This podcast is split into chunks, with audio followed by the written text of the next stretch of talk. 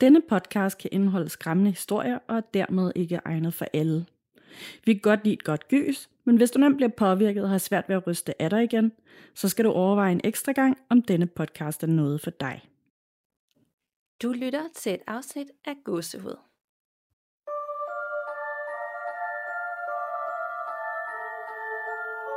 Hej Nana. Hej Danika.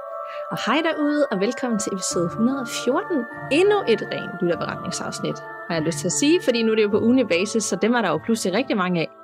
Ja, det er jo lige det. Vi kører jo sådan med, at øh, der kun nu er øh, et om måneden. Altså, det var jo egentlig det samme som før, men der er stadig kun et, et øh, emnebaseret afsnit om måneden. Ja, det er der. Men så er der til gengæld rigtig mange lytterberetninger, og dem har vi også rigtig mange af, så det er jo bare mega fedt, at vi får lov at dele dem på ugenlig basis nu.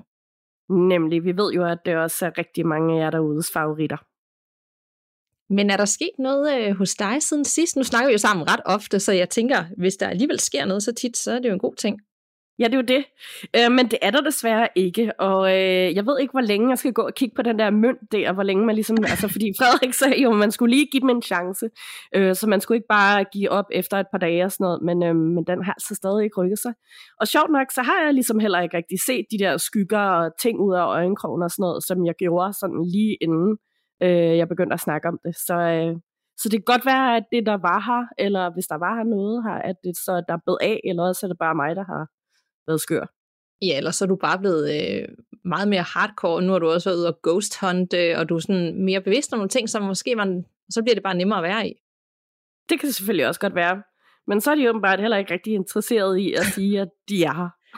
det er ligesom datinglivet, ikke? Hvis du er ret til gæt, så gider det godt, og ellers så er det for nemt. ja, det er det. Jeg er simpelthen blevet ghostet af et ghost.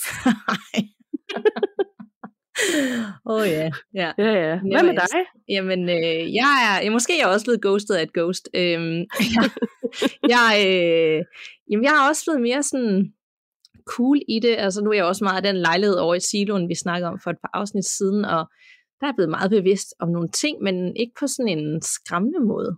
Nej. Øh, det er der bare, og det er sådan rart at nå til et sted, hvor det er bare sådan, at man ser det sådan lidt mere objektivt set, at det er bare et et aftryk af et eller andet. Og så jeg føler faktisk, at jeg er ved at nå til det sted, hvor at, at jeg skal også med ud på ghost hunting. Og Frederik han skrev forleden dag, at vi yeah. tre burde gøre det. Og det skal vi. Det skal vi da helt sikkert.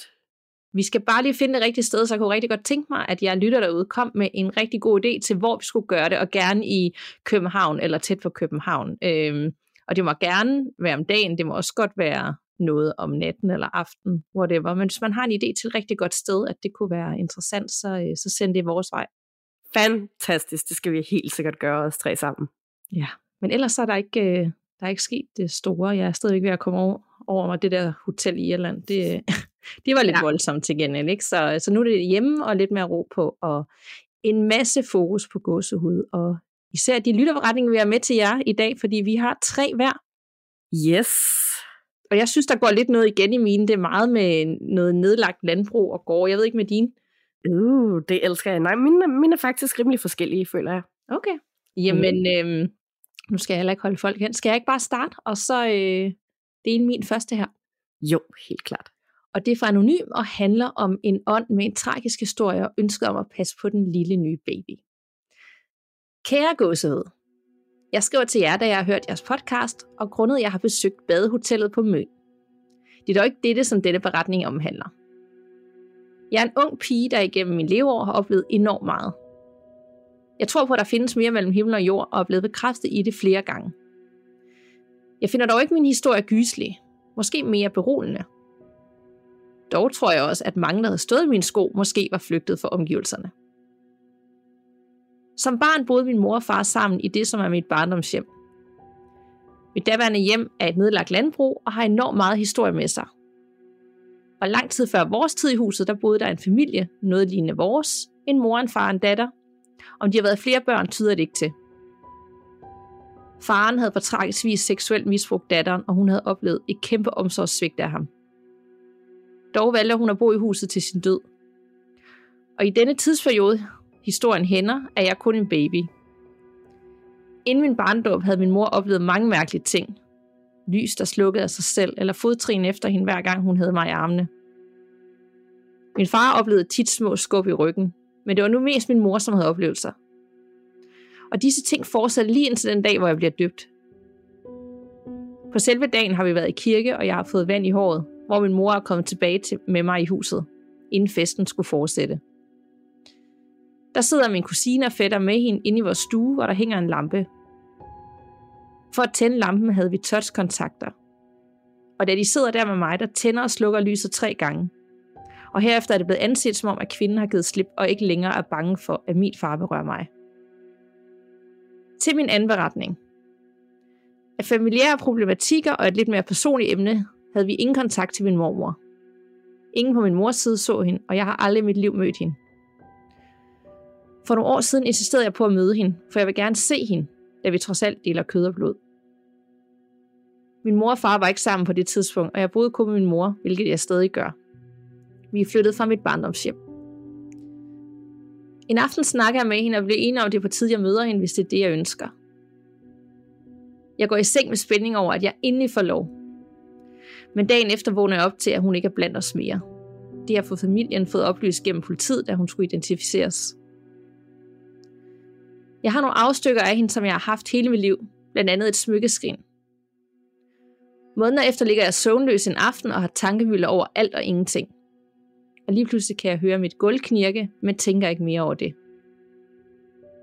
Smykkeskrinet står i min vindueskarm, og pludselig bliver det smadret op mod vinduet, og der er et kæmpe brag. Jeg synes, det virker mærkeligt og ligger helt stille, hvorefter jeg pludselig mærker en kold hånd køre ned ad min overkrop. Dog vender jeg mig om og lægger mig til at sove, uden rigtig at være bange. På et andet tidspunkt hænger jeg billeder op fra min konfirmation, hvor de er formet som et hjerte. Jeg bruger mange timer på at hænge det op og vælger kort efter at tage ud med nogle venner. Da jeg kommer ind på mit værelse senere på aftenen, ser jeg, at alle billederne på min væg er pillet ned, dog kun dem med min mors familie på. De ligger fint og samlet på sengen, og jeg går med raske skridt ind til min mor og spørger, hvorfor hun har pillet det ned, når nu jeg har brugt så mange timer på det. Hun benægter det hende og går med ind og ser det. Og det er så ikke hende, der har haft gang i noget. Jeg går ind og hænger de billeder op igen, da der pludselig kommer en bestemt duft. Det var ligesom en frisk parfume til en ældre dame blandet med noget sødt. Jeg beskriver duften for min mor, og hun kigger forskrækket på mig og siger, Præcis som du beskriver den duft, sådan duftede din mormors parfume. Vi kommer frem til, det nok er hende, som har været på besøg. De nætter, hvor jeg er alene og ikke kan sove, kan jeg tydeligt mærke den kolde hånd og en, der sidder på kanten af min seng. Men jeg føler intet uro. Jeg føler mig faktisk tryg, og det er beroligende, så jeg falder altid i søvn af det. Og det fortsætter i flere måneder. I april 2019 får jeg min længe ønskede valg, som jeg har et stærkt bånd med. Vi er forbundet mere end noget andet og har en tæt tilknytning. På et tidspunkt stopper han helt op i stuen og sætter sig direkte foran en højtaler. Han sidder og stiger i den, mens han drejer hovedet til siderne, og han begynder pludselig at gø som en sindssyg, hvor jeg til sidst får nok. Af refleks beder min mormor om at lade ham være, og der er ingen grund til at forskrække ham, og så stopper det. Han tør op igen og begynder at lege. Samme år mister jeg desværre en kammerat, som dør, en, dør i en arbejdsulykke. Jeg har et portræt hængende af ham på væggen for at minde ham. Og på et tidspunkt snakker med en ven over FaceTime og viser ham dette portræt. Og det skal siges, at det er hængt op i en rigtig lang periode, før jeg viser det. Lige efter jeg er færdig med at snakke om mit afsavn til min ven, der bliver billedet revet ned ad væggen. Min mormor havde dog den holdning, har jeg fået fortalt, at livet går videre, og man skal ikke se tilbage. Hun var her altid, når jeg var alene. I 2020 får jeg en kæreste, som flytter ind.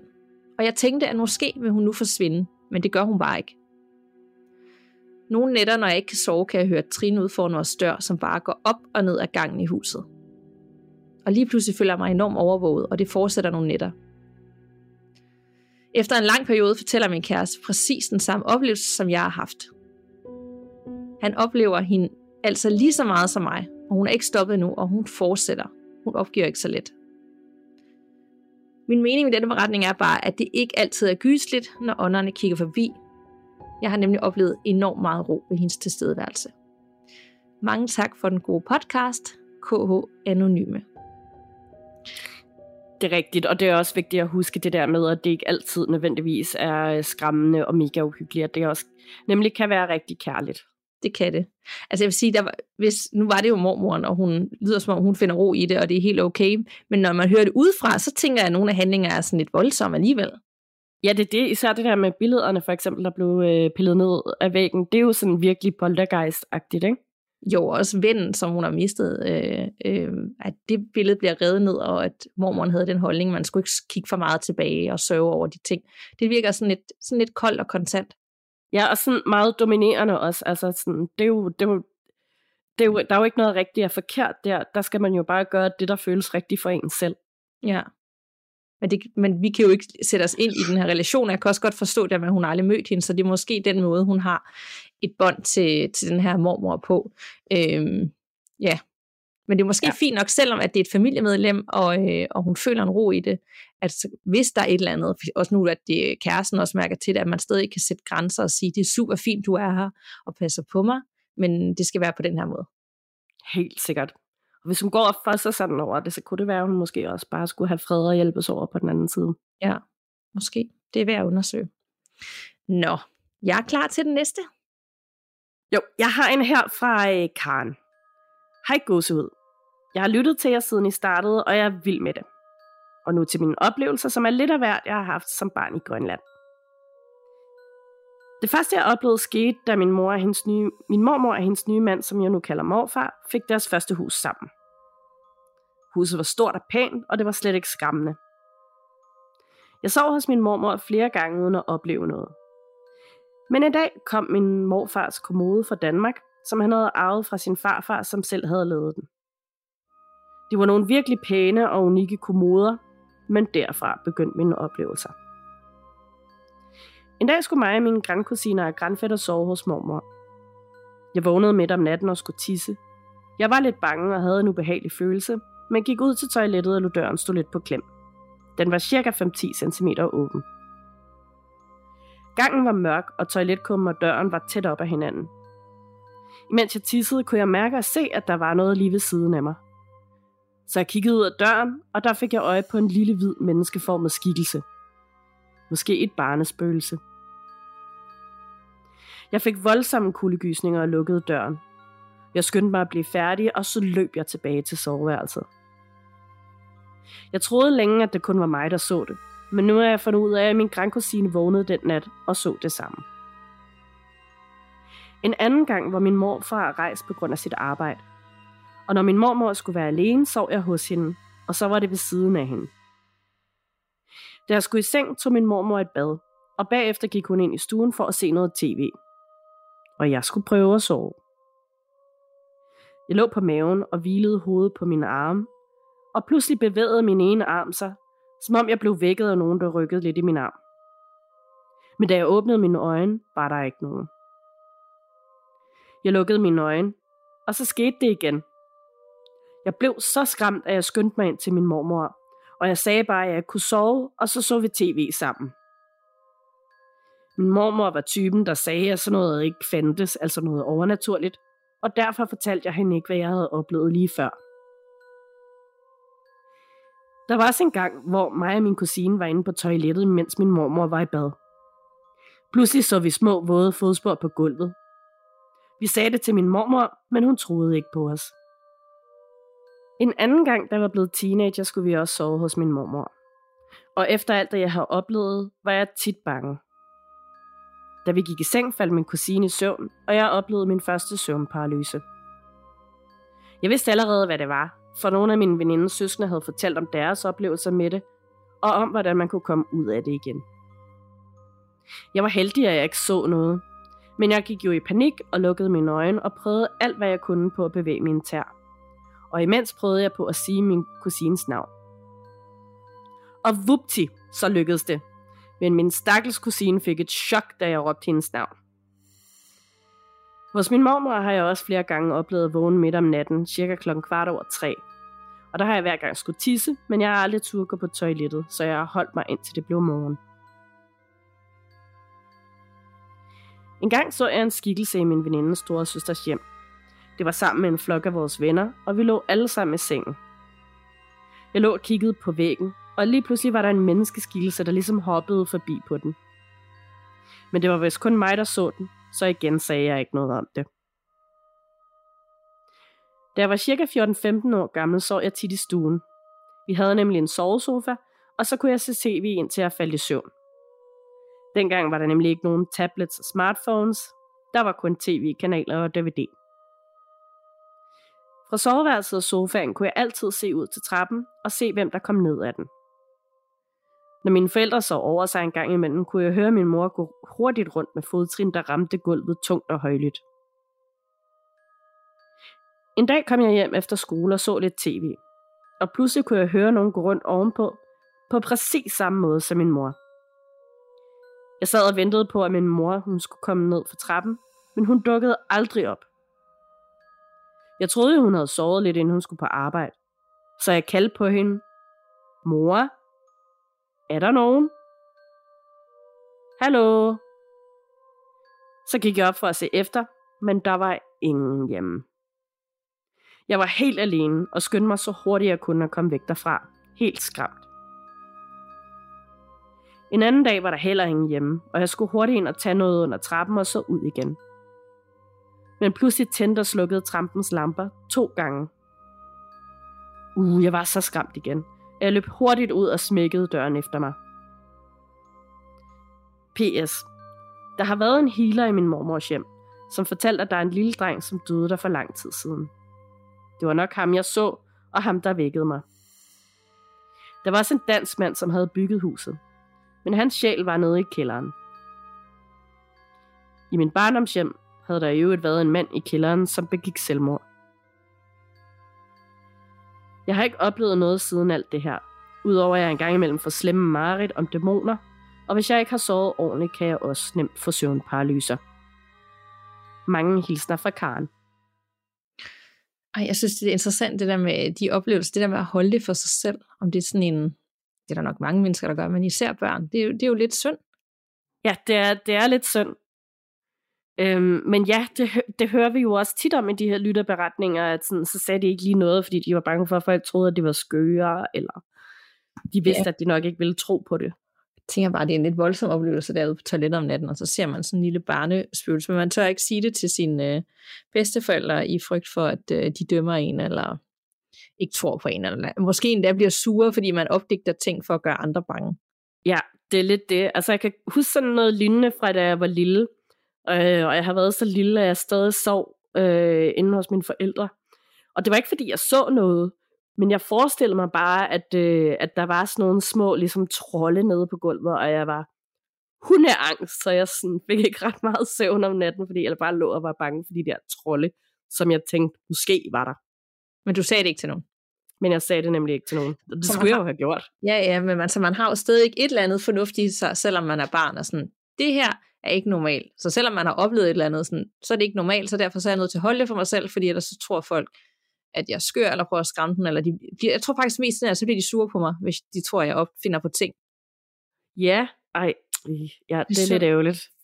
Og også oplevelsen med den der skygge på væggen, som faktisk var øh, lidt klamt, øh, at hun så også tænkte, ikke noget med at sige, i dag som voksen vil man nok sige, var der andre, der så det der, eller var det bare mig?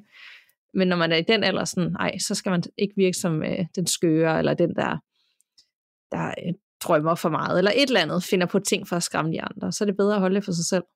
Ja. Så vi, øh, vi så simpelthen et slag her for, at, øh, at man bare skal sige det. Ja, og sige det, hvis man siger til sine børn, hvis de snakker om et eller andet, Ja. anderledes eller overnaturligt. Sådan, hvis du er nogensinde, så kan du altid komme til mor eller far, eller sige, hvad du, hvad inden du har på hjertet, ikke? så man aldrig ligegyldigt, om det er overnaturligt eller noget helt andet, øh, der fylder, at man aldrig skal gå med noget selv. Nemlig, og altså øh, spørge nysgerrigt ind til det. Og hvis det kan forklares rationelt, så kan man jo sige, at det nok bare var det. Men aldrig nogensinde få dem til at føle sig som om, at de er skøre, eller at det bare var dumt. Ja. Og børn har jo også fantasi, og det er jo også helt okay. Nemlig, Så embrace it. yes, Er du klar til den næste? det er jeg. Godt, den kommer her fra Anonym. Kære gåsehud, jeg har to beretninger og vil gerne holdes anonym. Jeg har altid været meget overtroisk og har en søster, der er fuldstændig på samme måde som jeg. Det skal lige siges, at min søster er meget ældre end jeg. Hende, min jæse, som på det tidspunkt var omkring 5 år, og jeg er på vej ud til en af min fars veninder. Vi beslutter, at vi tre piger kører i en bil for sig og vores far for sig. Vores fars veninde bor i et meget gammelt hus og har det indrettet ekstremt gammeldags. Det ligner nærmest et slot fra 1800-tallet indvendigt, så man kan kun forestille sig, hvordan den kommende historie bliver mere creepy. Da vi kommer frem og holder ud på gårdspladsen, fortæller jeg om, hvordan jeg virkelig skal tisse, men simpelthen ikke tør gå ind på venindens toilet. Min søster bliver bleg i hovedet og spørger, om jeg også har det utilpas med at være på badeværelset. Jeg svarer ja, men vi tænker egentlig ikke mere over det på det tidspunkt. Vi skal så også nærmest tvinge min jæse ind i huset. Hun fortæller ikke, hvad hun er bange for, eller hvad der er galt, så vi antager bare, at hun måske er hysterisk eller træt. Da vi har været hos veninden i noget tid, tager min søster fat i mig og fortæller mig, at min jæs har fortalt, hvorfor hun ikke vil være der. Der er en sur mand, der går og kigger på hende. Og han kan ikke lide, når vi griner og hygger os, fortæller hun. Og det kommer fra en femårig pige, som intet kender til husets historie. Men det passer egentlig meget godt, for for få år siden døde venindens mand. Han var en ordentlig herre, som gik meget op i, at tingene altid skulle være perfekte, og som bestemt ikke brød sig om larm. Hundene havde det med at begynde at gø og rejse børster ud i luften, men sjovt nok altid fra de hjørner, hvor man følte, der stod nogen og holdt øje. Min anden historie skete forleden dag. Jeg var i gang med at bage fastelavnsboller i vores flere hundrede år gamle hus. Det skal lige sige, at jeg stadig bor hjemme, men var alene den dag. Jeg hører jeres podcast, og jeg husker ikke helt hvilket afsnit, men jeg husker, at der bliver nævnt i klaver. Hvilket virkelig freaker mig ud, for vi har et meget gammelt klaver for enden af vores gang, som jeg har udsigt til fra køkkenbordet. Det ender med at gå mig så meget på, at jeg må slukke jeres podcast og sætte noget andet på. Men da jeg slukker min telefon, hører jeg klaveret spille to lyse toner efter hinanden. Jeg måtte lige lytte til det sidste klip fra podcasten igen for at høre, om det var jer, der fuckede med mig, men nej. Det var vores klaver, som ikke er blevet rørt i flere år. Der går heldigvis ikke længe før min papfar kommer hjem, og jeg fortæller ham, hvad jeg har oplevet. Som den skeptiker han er, så tror han ikke på mig, og han vælger i stedet at blive sur over, at jeg kunne finde på at lyve om den slags. Vi ender i en større diskussion, men da min mor kommer hjem, og jeg fortæller hende historien, så kigger hun underligt på mig. Hun er nemlig overbevist om, at der er nogen eller noget i huset, for hun har efterhånden oplevet en del med anlæg, der tænder sig selv, ting, der vælter, eller lyden af folk, der snakker. Hun når lige at sige, det synes jeg godt nok lyder underligt, til hun ser helt mærkelig ud i hovedet og siger, ej, der hørte jeg sgu også. Håber det er noget, I kan bruge med venlig hilsen, den anonyme. Så øh, det der øh, klaver, altså det er jo meget sjovt, at vi har haft afsnit, hvor vi har talt om klaver, der spiller, og vi har jo egentlig også haft noget baggrundslyd med klaver. Og så har hun selv et klaver stående øh, i gangen, som efter hun har slukket faktisk spiller to lyse toner. Og det er ikke fra vores podcast, det kommer. Nej, altså, og det er lidt sjovt, at det altid er klaver, ikke? Det er ikke sådan, man hører en tamburin, eller øh, en guitar, eller en trompet, eller et eller andet. Det, det er sådan altid klaver, når det er i uhyggelige sammenhæng. Ej, jeg kunne lige tænke på, at jeg altid tænkte, at klaver var uhyggeligt, men på forsæt det faktisk var sådan en trompetlyd. Det kan være, det faktisk var værre. Ja, det ville, det ville være rimelig uhyggeligt. Sådan virkelig højt og bare ud af det blå, og bare sådan en, en lyd, og så stop. Ja, ad, ad, ad, ad. eller sådan jagthorn, det ville faktisk også være mega uhyggeligt. øhm, men i klaver, det er mere sådan, jamen sådan, det, er ikke, det er ikke uhyggeligt på sådan en chokmåde, det er bare sådan en creepy fornemmelse i kroppen, man får af det. Sådan lige to lyse toner, og så bare stillhed. Ja, det er sådan den der opbygning. Ja, og man er ja. helt alene, og man står og bærer, og tænker, det er slet ikke nu, at jeg skal være bange for noget som helst. Og så kommer det bare. Og jeg kan lige sætte mig ind i, hvordan man bliver sådan helt panisk, og sådan, ej, hvad, hvad skete der der, og man fortæller det rigtigt til, til familien, de kommer hjem. Og så apropos det der med, at man så endelig siger noget, så får man skæld ud for at opdække ting. Ja, ja, netop. Det var lidt synd, at, øh, at papfaren, han, øh, han, han blev sur og ikke troede på hende, men så er det godt, moren også har haft nogle oplevelser, og hun endda også hører de to lyse toner, øh, og ligesom kan bekræfte, jo, der var et eller andet der. Ja, det er det altså. Altid godt, når der også er nogle andre, der oplever det. Nemlig. Og creepy hus, øh, farens veninde boede i. Jeg kunne næsten sætte mig ind i, hvordan det så ud med det der 1800-tals stemning, og hvordan hverken den femårige niese eller de selv kunne lide at være der, men de var ligesom tvunget til det på grund af faren. Så sikke ja. en beretning. Det må man sige. Der var øh, rigtig godt. Det var sådan en rigtig, rigtig god øh, lille oktober spooky season. Det var det. Det var det. Jeg er klar til endnu en. Fantastisk. Jeg har en her fra Ella. Hej piger. Jeg er en bedstemor på 68, som har fundet jeres podcast spændende. Sikke mange spooky ting, der sker derude. Jeg vil gerne fortælle om to oplevelser, jeg har haft. Fra jeg var lille, har jeg altid haft fornemmelser for stemninger. For eksempel, hvis man sad i en gruppe med andre mennesker, vidste jeg tit, hvem der ville sige hvad. Eller jeg kunne mærke, om nogen havde det dårligt.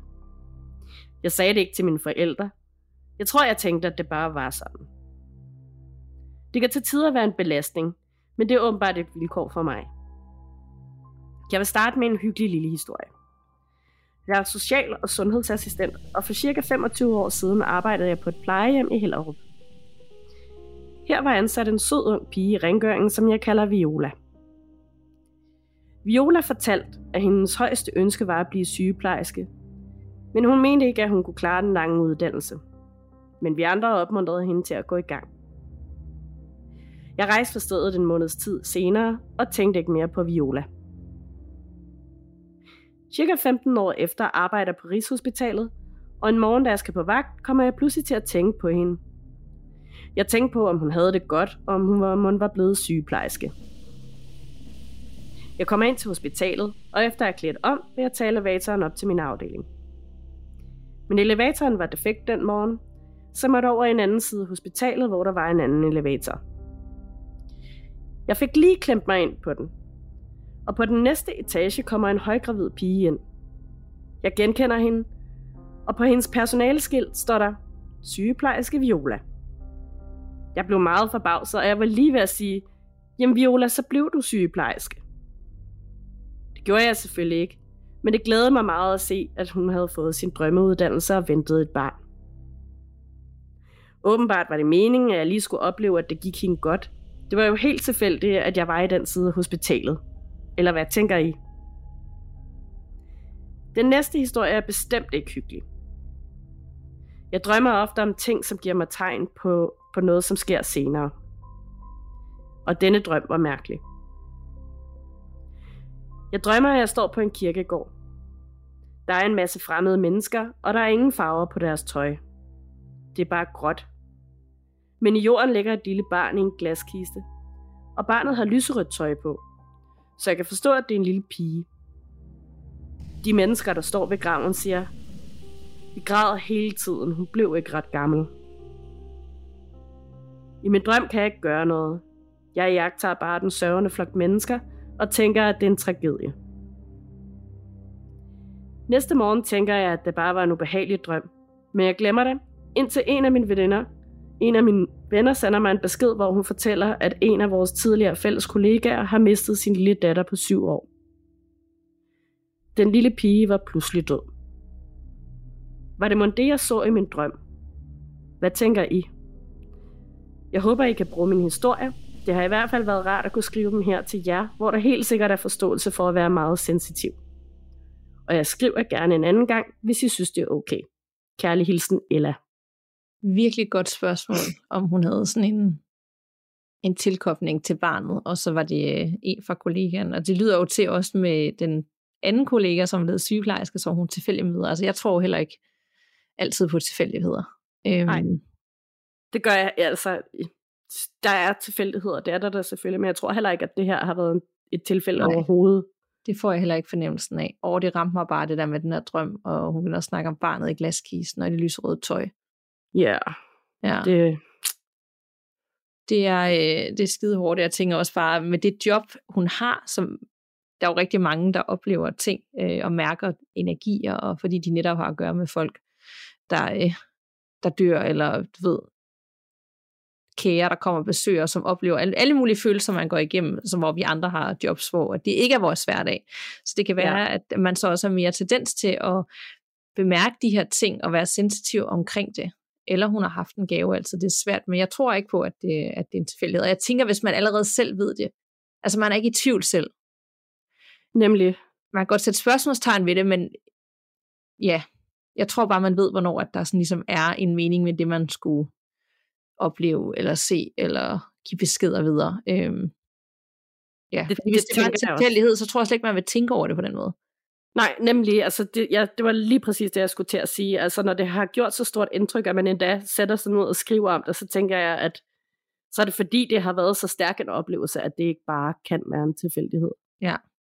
Men jeg synes, det er faktisk meget rart, at hun skrev ind, fordi man kan godt have den der følelse af, når er jeg bare for sensitiv, ligger jeg for meget i tingene. Øhm, og så det her sådan, nej, det overhovedet ikke. Altså, og det her det er sådan frirum, og hun kan skrive ind med de her oplevelser, for de har jo tydeligvis gjort indtryk på en. Ja, og det synes jeg nemlig også er dejligt, at hun, at hun skriver, at hun gerne vil fortælle det til os, fordi at hun føler, at det er et rum, hvor der er plads og forståelse for det her med at være sensitiv og opleve nogle ting. Det synes jeg bare er mega dejligt, og det håber jeg virkelig, at alle andre også føler, og det er, det er lige præcis det der. Det er det nemlig. Så så ja. dejligt. Og yes. Tak for den. Er du klar til endnu en? Det er jeg. Og øh, den er for anonym, og hun har selv givet den titlen Fuel for Nightmares. Hej gåsød. Tak for en sindssygt hyggelig podcast. Det er enormt beroligende at lytte til, og jeg priser mig lykkelig over, at mine oplevelser ikke virker nær så slemme som nogle af de andre beretninger, I har læst op i programmet. I min familie er vi min storesøster, min mor og far og jeg. Vi flyttede på en over 100 år gammel gård ude på landet, kort tid inden min konfirmation. Og vi har alle sammen, siden vi flyttede ind, følt en form for overvågning, især i staldbygningen. En dag, et af de første år, der følte min far det i sådan en grad, at han stod midt i det gamle maskinhus, som nu er carporten, kiggede op og rundt og sagde højt, bare rolig, vi skal nok passe godt på gården. Og siden da var det mindre intenst. Min oplevelse er, at der er mange og meget på spil på den gamle gård. Vi forestiller os, at det er edel, som gården er opkaldt efter, men det er nok mest for vores egen skyld, at vi har navngivet energierne, så det er mindre uhyggeligt. Jeg vil rigtig gerne fortælle alle de ting, vi har oplevet, og det bliver et langt skriv, så I må egentlig dele det op, hvis det bliver for meget. Da min mor altid har haft en interesse i heste, og min søster og jeg også dengang havde en pony hver, så gav det god mening at flytte på landet, så vi kunne have vores fire heste hjemme hos os selv. Et par oplevelser drejer sig om hestene, eller i hvert fald stallen. Stallen i sig selv var nyrenoveret, da vi flyttede ud, men den er indhyldet af gamle rammer, og som det normalt er, er der et høloft oppe ovenpå. Mere om høloftet senere. En dag efter vi havde lukket hestene ud, og vi skulle ordne deres bokse, der fandt vi en lap papir i den ene hestkrybbe, som er en foderspand, der hænger på væggen. Det var en side for de gule sider, som var fuldstændig gennemolieret. Jeg kan ikke huske, hvad der stod på den, men vi var alle ret paf over, hvordan den var endt der, og hvorfor i alverden den var fedtet sådan ind. Det var den første mærkelige ting, vi oplevede i stallen. Nummer to mærkelige ting var et par nætter i streg, hvor den ene hest blev lukket ud af sin boks og gik frit rundt i stallen. Så næste morgen, når min mor eller far skulle over for at lukke den ud på græs, inden arbejde opdagede de det. Det er ikke muligt eller logisk, at hesten selv havde åbnet boksen, da man skal løfte lidt op i hele lågen for at kunne trække splitten i låsen til siden og åbne lågen. Det var nummer to ting. Der er mere med staldbygningen, men lad os hoppe indenfor i huset en gang og vende tilbage til stallen senere. Indenfor oplever både min mor og jeg stadig den dag i dag, at der er skygger, der drøner forbi bestemte steder i huset. Det er ikke noget, man får et chok af, men det får os altid at kigge to gange, fordi man synes, man så noget. Min mor er sygeplejerske og havde indimellem nattevagter, og denne oplevelse, som jeg beretter nu, er fra en af disse nætter. Jeg havde værelse på første sal, og mine forældre nedunder, og min søster på dette, tidspunkt flyttede hjemmefra. Jeg var faldet i søvn på sofaen nedunder og havde indstillet tv'et til at slukke efter 30 minutter, fordi jeg havde forudset, at jeg var ved at gå kold. Jeg vågner kl. 2 om natten til fodtrin over mig. Ved siden af mit værelse ovenpå var der et loftrum og det gamle karlekammer ude i enden af loftrummet. Der var nogen ude at gå på loftet. Jeg blev helt stiv i kroppen og kunne pludselig høre en larmende stillhed efter trinenes ophør. Jeg ringede til min far i den anden ende af huset, da jeg hverken havde lyst til at kravle ud fra mit dyneskjul eller råbe igennem huset, da jeg heller ikke havde lyst til at gøre opmærksom på mig selv lige der. Min samtale med min far lød sådan her. Mig. Er du ude at gå på loftet? Min far. Øh, nej, du har lige vækket mig. Mig. Er mor? Jeg vidste egentlig godt, hun var på arbejde, men jeg håbede alligevel, det var hende, når nu det ikke var ham. Min far. Nej, hun er i nattevagt. Hvorfor? Har du hørt noget? sagde han lidt for begejstret til min smag. Mig, ja, vil du godt komme herind? Der var fodtrin ude på loftet. Min far, ej hvor spændende, jeg kommer lige om lidt. Og så snakkede vi egentlig bare lidt om, hvad jeg har oplevet, og jeg tror da også, at han gik op og kiggede på loftet for at berolige mig. Et par år senere, vi har byttet værelser lidt på kryds og tværs, og jeg har nu værelser i den ældste del af boligen. Jeg sidder en aften på gulvet og læner mig op af min seng med min bærbare computer på benene. Vi havde dengang fire hunde, og en af dem blev lidt min, da min søster flyttede hjemmefra. Min søde hund lå på gulvet ved siden af mig, da han pludselig rejste op og begyndte at kigge ind i hjørnet af mit værelse, imens han sad og knurrede lavt. Jeg kiggede på ham, kiggede i hjørnet, hvor min tøjhylde var placeret, og så kiggede jeg på ham igen og bad ham om at stoppe.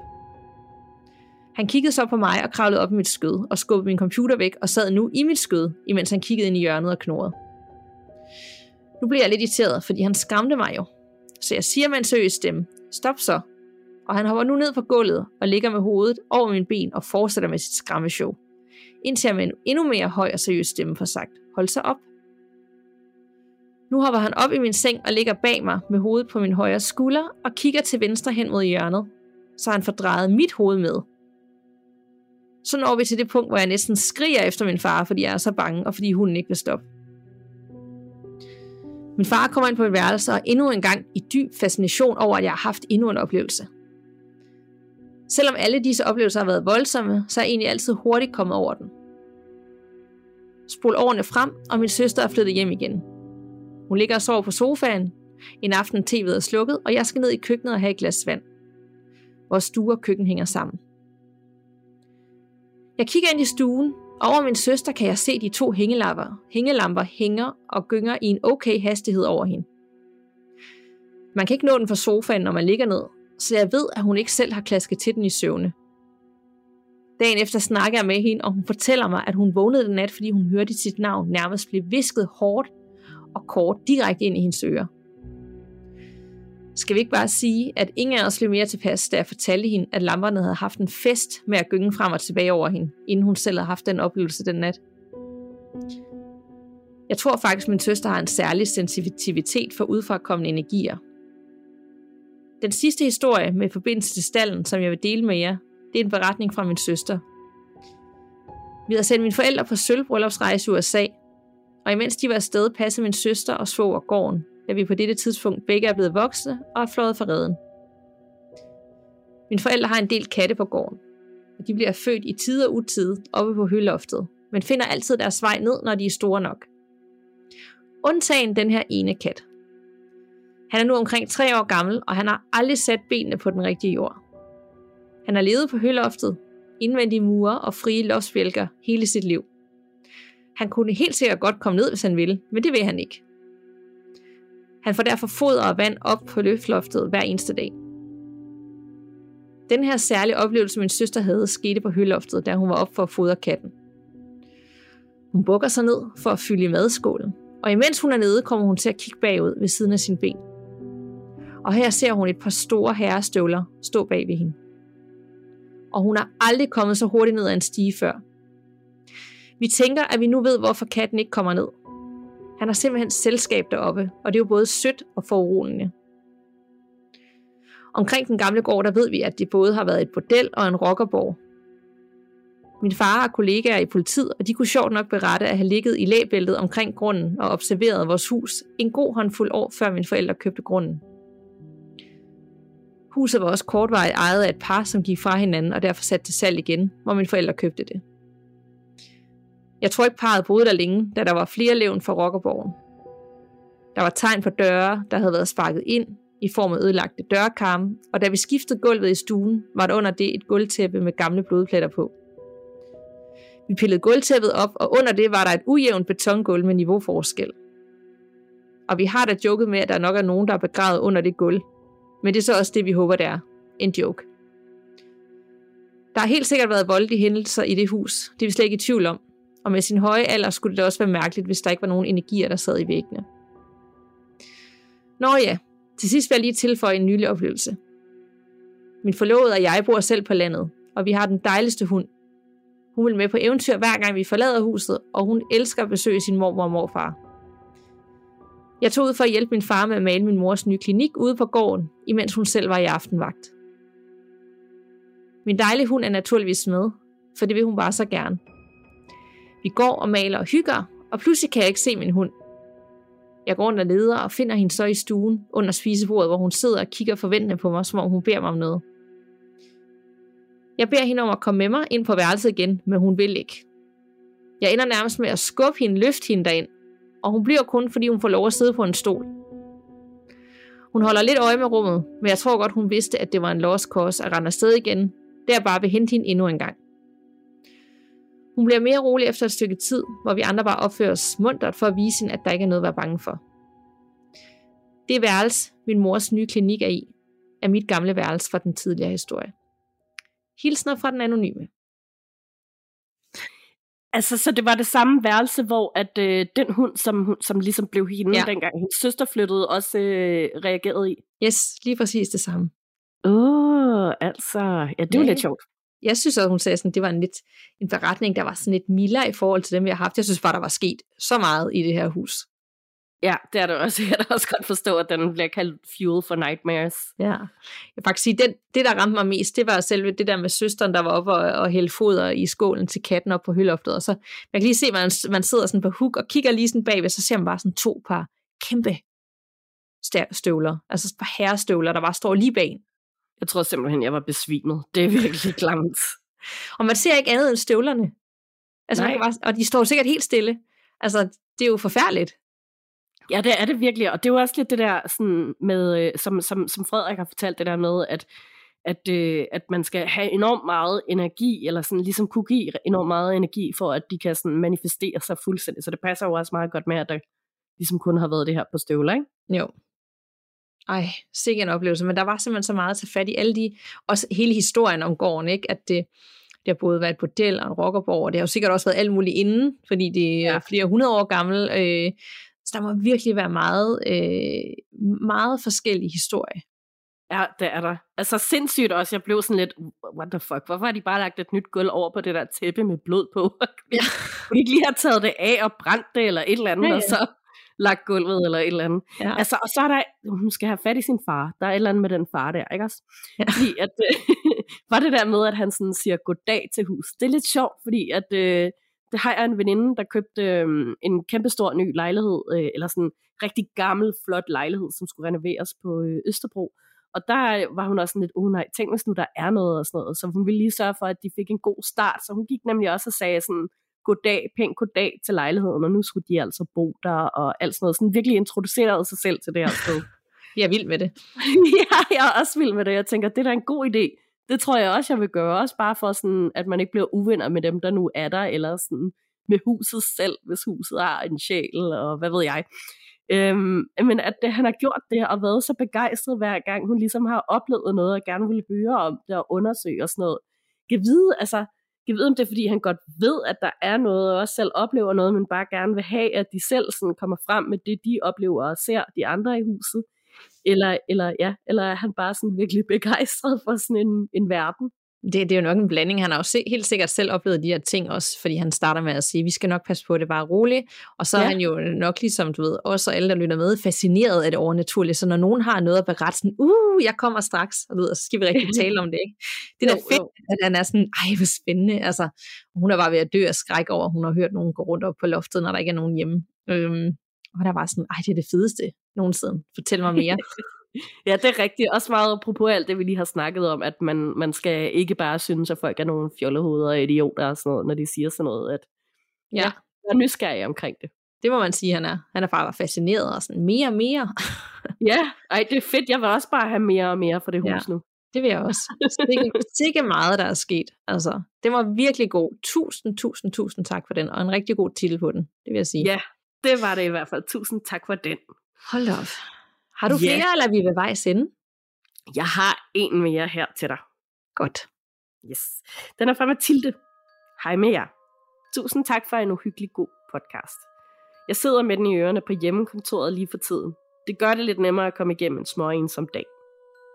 Jeg har tænkt et par gange på at skrive min oplevelse med det overnaturlige til jer, og nu har jeg endelig tiden til det.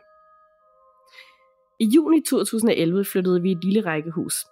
Min mand, vores søn på halvandet år, jeg selv og lillebror i maven. Det var fantastisk med mere plads og have, lukket veje, og dag, dagplejen lå lige overfor. Men der gik ikke lang tid, før tingene ændrede sig. Vores store dreng, som ellers altid havde været god til at sove, begyndte at vågne flere gange om natten og være panisk for at komme op og ud af værelset. Vi slog det hen med, at det jo var stort at flytte for sådan en lille størrelse, men herefter tog tingene fart. Min mand, som ellers var meget skeptisk, var den første, der begyndte at opleve noget. Det var knirkende gulve og kontakter, der tændte og slukkede, uden at lyset tændte. Da vores anden søn blev født i september 2011, begyndte jeg også at opleve det samme som min mand. Vi kunne sidde i sofaen i stuen og høre noget, der tydeligt lød som en stor kniv, der faldt ned på gulvet. Men når vi kom derud, så var der ikke noget. Vi kunne høre skridt i gangen og i stuen hver dag, når børnene var faldet i søvn, var efter de vågnede. Og ringeklokken kunne gå i gang, selvom den var taget fra. Jeg følte ikke som noget ubehageligt, men det gjorde min mand. Og nogle gange, når han var op med vores drenge, stod der en skygge i døren til soveværelset og betragtede ham. Jeg oplevede det aldrig, men min søster oplevede det en nat, hvor hun overnattede, og min mand ikke var hjemme. Hun havde sovet i hans side af sengen, og hun overnattede der aldrig igen. Jeg havde en følelse af, at nogen prøvede at passe på mig, men at det gik ud over min familie. Jeg sagde nogle gange højt, at jeg godt kunne passe på mig selv, og at ingen her i huset ville mig noget ondt. Og så forsvandt det i en uges tid, men startede så igen. Omkring julen 2011 blev det helt galt. Vores ældste, som var næsten to år, blev helt panisk over julemanden. Mere end man normalt ville se en toårig blive. Han sagde oftere og oftere, også efter jul, Ho, ho, kommer og tager mig. Ho, ho, ikke tager mig. Og han sagde det også om natten, mens han pegede ud i værelset. Jeg hang en hylde op på hans værelse på et tidspunkt, og herefter kom der en virkelig grim lugt af maling derinde. Jeg begyndte at få hovedpine, når jeg gik derind, som gik over kort tid efter, at jeg gik ud igen. Jeg tog mig sammen og spurgte vores søns dagplejemor, om hvem der måtte tidligere havde boet i huset, uden at fortælle om, hvad der ellers skete omkring os derhjemme. Og der var jeg ved at sætte mig på mosen. Der havde boet en gammel malermester, som vist nok var død i huset. Han havde været en stor mand med et stort hvidt skæg. Vi valgte at flytte i maj 2012, og har intet oplevet siden. Vores dreng begyndte at sove om natten, men den store af drengene talte stadig om Hoho et par år efter. Vi flyttede i et stort 70'er-hus i 2018, hvor gulvet giver sig en del, når det blæser, og min mand sidder stadig helt spændt, når det sker. Han er bestemt ikke skeptisk længere, men vi behøver altså ikke flere af den slags oplevelser. Igen tak for en rigtig god podcast. Kærlige hilsner fra Mathilde. Ej, hvor synd for den lille dreng, at han så bare blevet helt skræmt af julemanden. Ja, ej, det er sådan virkelig traumatiserende, hvor er det også bare uheldigt, at han ligner julemanden. Det er virkelig uheldigt. Ja. Ej, ej det, men, men alligevel sådan, det der med, hun sagde, at hun havde fornemmelsen af, at der var nogen, der passede på hende, men at det så gik ud over familien. Altså, det var jo ikke på en behagelig måde i forhold til hendes familie, de oplevelser, de havde. Nej, det er det. Altså, altså, den minder mig også lidt om nogle af de andre historier, vi har fået med øh, de her mandlige spøgelser, hvor at øh, de passer på kvinderne. Øh, men så har sådan resten af familien i huset det rigtig dårligt øh, over det, fordi at sådan, han ikke kan lide dem. Ja. Og måske endda også er jaloux på manden og sådan noget. Det hører vi jo sådan relativt ofte om. Ja. Det er ligesom i det rigtige liv, at man skal sætte grænser og sige fra. Ja, det er det altså. Jeg ved ikke lige, hvor nemt det er, hvor godt det virker, men øh, det er i hvert fald en start, og så, øh, så ellers få nogen ud og hjælp til. Ja, ja. Det er godt, de flyttede et andet ja. sted hen, hvor det, øh, det bare er gulvet, der giver sig. Ja. Stakkels mand, han stadig er totalt traumatiseret og fryser fuldstændig. Det sker. Det vil jeg også være. Ja, også mig. Og, og den lille dreng der med julemanden, det var, det var virkelig synd. Nej, det var så synd, ja. Så synd. Hold da op. Seks lytterberetninger igen. Yes. Håber også, I derude, I nyder, at det er hver uge, og det er en god blanding af noget livsbekræfter, noget uhyggeligt, og ja, en god blanding af det hele. Øhm, og som sagt, så vil vi så gerne have, hvis I tipper os om steder, vi kan besøge, som I har hørt om, øh, tæt på, hvor vi bor, øh, og skal tjekke det ud, og måske lave nogle optagelser derfra, og lige finde ud af, om vi er så modige, som vi går og siger, for det er vi sikkert slet ikke. Altså, jeg vil sige, jeg fandt ud af, at jeg var en del mere bangebuks, end jeg troede, jeg var, da jeg var, øh, da jeg var med Mia for fucking uhyggeligt på øh, Hotel Hafnia. Åh oh, ja, hvornår er det, de afsnit udkommer, så man har noget at se frem til? Det bliver en gang i løbet af november måned. Okay, det virker altså lidt langt væk lige nu. Ja, det gør det. Men det er jo heldigvis spooky season, og der sker så mange ting derude. Øh, så tag i Tivoli, tag på bakken, der er i hvert fald noget arrangement, og det er der vist også i Legoland. Og så er der, øh, man kan søge på Facebook, der er alle mulige sådan nogle drive-in horror houses, blandt andet ude på Refsaløen, og så er der også Dystopia i Vejle og i Horsens. Der er mange øh, ting. Og så er der altså også det her, jeg har set nogen være til, og jeg vil virkelig gerne selv. Det gamle akvarie i Charlottenlund er lavet om til et eller andet horror house. Ja, yeah, det gad jeg altså virkelig også. Jeg har også en ven, der skal ud med sin datter, som også øh, godt kan lide sådan nogle lidt gyslige ting. Så, men, øh, men jeg kan ikke finde ud af, går man rundt der, eller kører man rundt? Det, der går man bare rundt, ikke? Jo, jeg er ret okay. på, at man bare går rundt, ja. Jeg føler pludselig, at jeg har, det er jo den 17. oktober lige nu, og jeg har, jeg har ikke nået noget som helst, så nu er jeg vildt travlt. Er det allerede den 17. Gud? Det, jeg ved ikke, hvorfor jeg troede, det var den 12. eller sådan noget. Så vi har jo vidderlig øh, 13 dage, 14 dage til at nå øh, alle de ting, vi vil. Ja, der, det, ja, kom i gang, og I må meget gerne dele billeder og, øh, øh, hvordan I selv synes, det har været og sådan noget med jer inde i vores Facebook-gruppe. Ja, endelig, så vi, øh, vi kan tippe hinanden og blive inspireret og nå alle de ting, inden vi skal vente et helt år igen. Jeg kan ikke overskue, hvis jeg ikke når noget. Nej, sammen her. Og der er også virkelig mange ting på øh, streamingtjenesterne lige nu, så, øh, så altså, der er altså virkelig, virkelig mange ting at tage fat i. Ja, The Watcher er landet i torsdags, og jeg er ikke startet på det endnu, men den glæder mig til at se.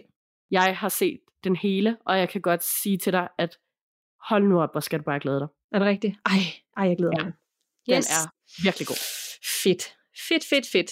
Men yes. øhm, så kom vi hele vejen rundt, og vi ses jo eller snakkes sammen igen om allerede fire dage, hvor vi skal optage vores emnebaserede afsnit, og det kommer til at handle om noget af det, vi finder allermest uhyggeligt hver især. Ja, så vi ved faktisk ikke engang, hvad den anden kommer til at snakke om. Nej, det gør vi ikke. Jeg glæder mig. Også mig. Tusind tak for snakken, Nana. I lige måde. Vi lyttes ved. Og pas på derude. Man ved jo aldrig, hvad der venter bag næste dør.